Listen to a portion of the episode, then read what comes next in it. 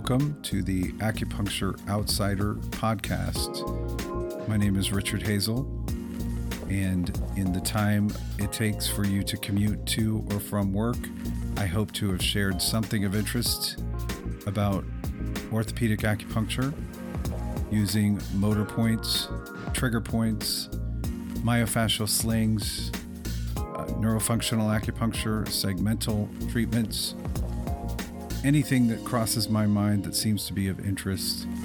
I hope you'll enjoy it.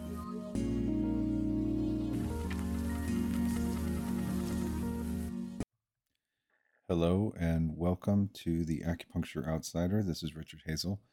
This week, I wanted to talk about an interesting case that I saw this week um, and then expand upon that a little bit um, and talk about some uh, nerve entrapments in the forearm the the patient that I saw this week that was interesting. He he's a patient that I've seen um, several times before, and, and and he's often had some hand uh, issues, some de Quervain's tenosynovitis, uh, some um, numbness in his fourth and fifth finger.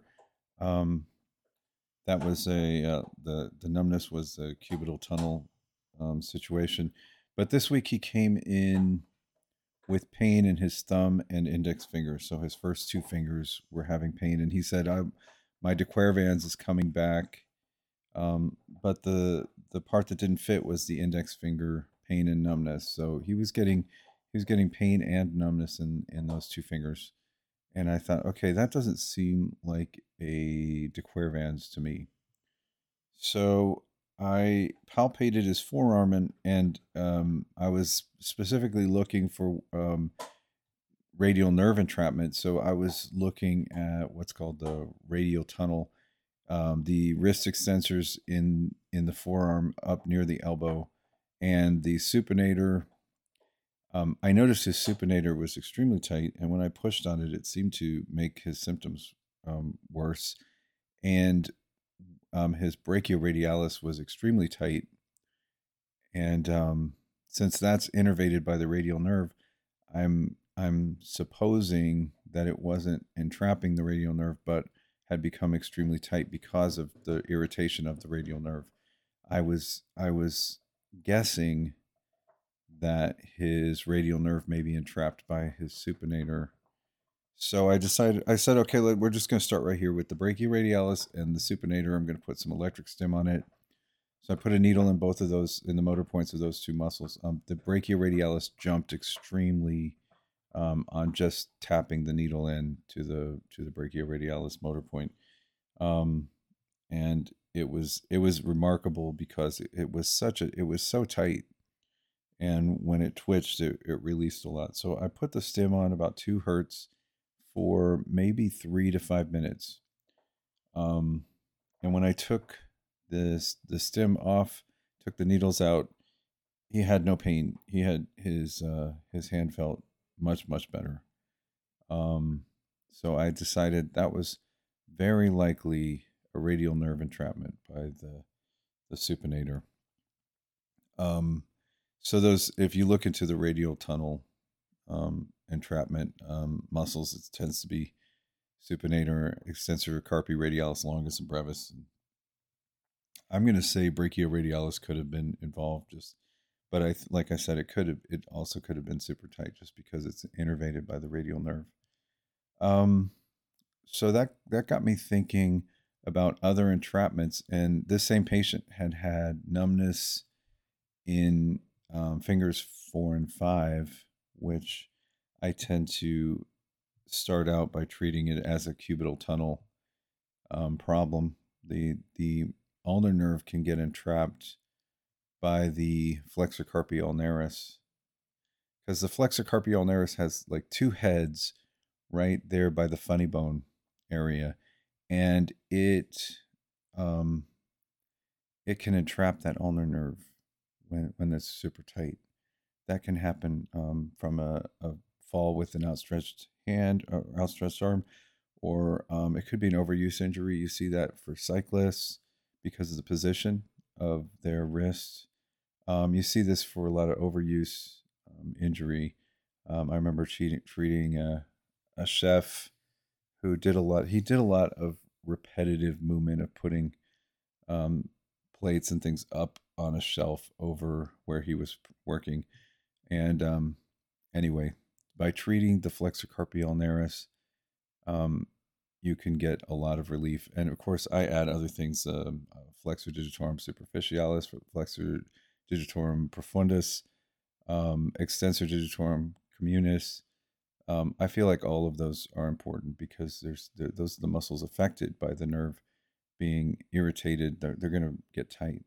So, um, but this is a this is a really important thing to know: is flexor carpi ulnaris can entrap the ulnar nerve. Um, so if you're seeing somebody with that um, numbness in the fourth and fifth finger, um, treat the flexor carpi ulnaris and see how that goes. Um, so for radial nerve, like I was just talking, really like supinator is probably number one, and then the extensor carpi radialis longus is probably number two. Um, and then the other nerve entrapment of the forearm that's good to know is the median nerve can get entrapped by the um, pronator teres, uh, pronator teres, um, and I will also um, treat the palmaris longus and the flexor digitorum superficialis um, for that. I feel like those definitely are the ones that are going to get the most, um, the most irritated, tight. Um, so really look at that um, pronator teres for a median nerve um, neuropathy.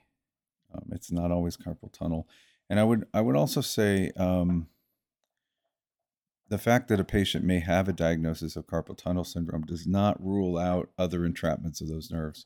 So I would still want to look um, because it could be it could be both carpal tunnel and say a cubital tunnel or carpal tunnel and a radial tunnel syndrome.